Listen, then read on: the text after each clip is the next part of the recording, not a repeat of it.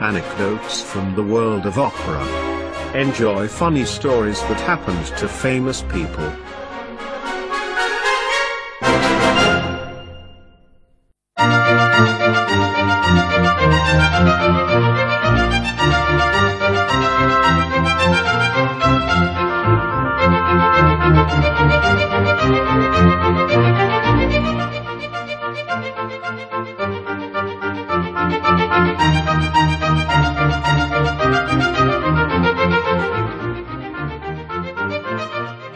Anecdote number 39. The castrato in the lady's bedroom. Italy in the 18th century. Because women are not allowed to sing in churches, castrati take their place. The choir is vital for a church, because only a good choir can secure high donations. Thus, boys with particularly beautiful voices have their testicles removed and their voices do not break. For the selected boys, years of singing training follow. They learn the singing techniques of bel canto art and lead them to perfection. The combination of the male vocal power and the tenderness of the boy's voice fascinates the audience. For the Baroque audience the castrati are the rock stars of their time. Farinelli and Senesino were the two most famous. Farinelli is said to be able to hold a note for two minutes. When the two first appear on stage together, Farinelli arrives only a few hours before the performance. Senesino has to play a despot in the opera to be performed, who has to punish a prince.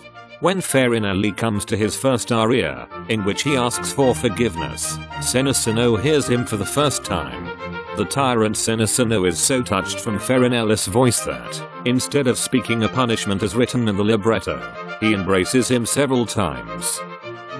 In the 18th century there was a real wave of castration. In the hope of fame, parents have their boys castrated. It is estimated that 500,000 boys were castrated in Italy alone in the 18th century. Since castration is officially forbidden, the procedure is often performed by barbers in backyards. About half of the castrations end with the death of the boys. Of course, this happens secretly. To the outside, fate is then explained with a riding accident, or with the bite of a goose. After adolescence, the bodies of the castrati become misshapen. The changed hormone level results in more body fat and certain limbs like chest and fingers become huge.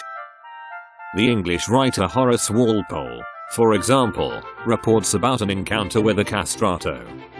We thought he was a fat old woman. The person spoke in a shrill slight peep and turned out to be the castrato Senesino. The castration has one advantage. The act of love is not overshadowed by the risk of unwanted procreation. Thus, castrati are welcome guests among the women of the better society. So, the visit of the castrato Caffarelli to Lady is reported. When the two enjoy each other in the bedroom, the husband unexpectedly comes home. Caffarelli saves himself by jumping into a still water tank of the house. The poor eunuch has to spend the whole night in this damp place.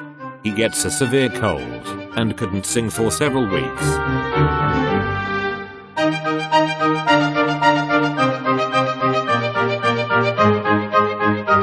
If you like this episode, subscribe to this podcast.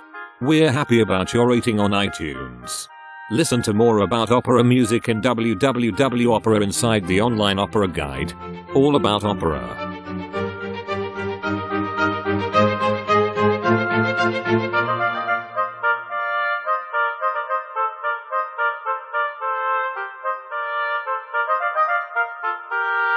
Thank